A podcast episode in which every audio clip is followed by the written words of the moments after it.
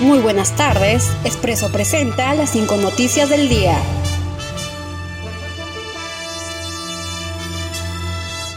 2.5 millones de limeños perdieron su empleo durante el estado de emergencia.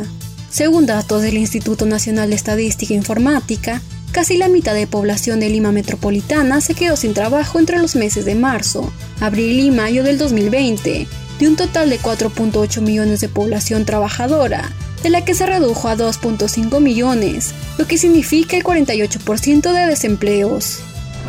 Pilar Macetti se debe levantar la cuarentena. La jefa del comando COVID-19 se mostró a favor de que el gobierno levante el estado de emergencia nacional, decretado desde el 16 de marzo.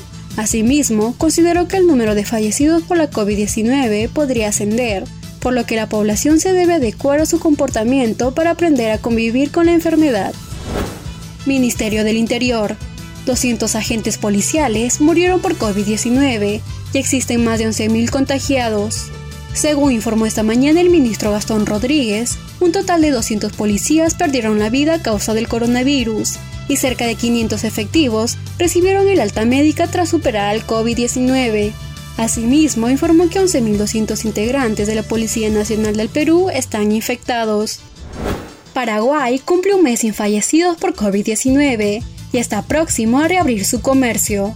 El gobierno del presidente Mario Abdo Benítez no registra nuevas muertes por la pandemia COVID-19 desde hace 30 días, manteniendo 11 decesos desde que se reportó el primer caso el 7 de marzo, por lo que cuenta hasta la actualidad con 1.289 casos positivos, según informó el viceministro de Salud, Juan Carlos Portillo. China. Rebote de pandemia en Pekín suma más de 100 casos según la OMS. Más de un centenar de nuevos casos de coronavirus se confirmaron en Pekín, según informó la Organización Mundial de la Salud, por lo que se cree una segunda ola de la pandemia. Incluso los países que han demostrado su capacidad para suprimir la transmisión del COVID-19 tienen que seguir atentos ante la posibilidad de la reaparición del virus, advirtió el director general de la OMS. Estas fueron las cinco noticias para Expreso.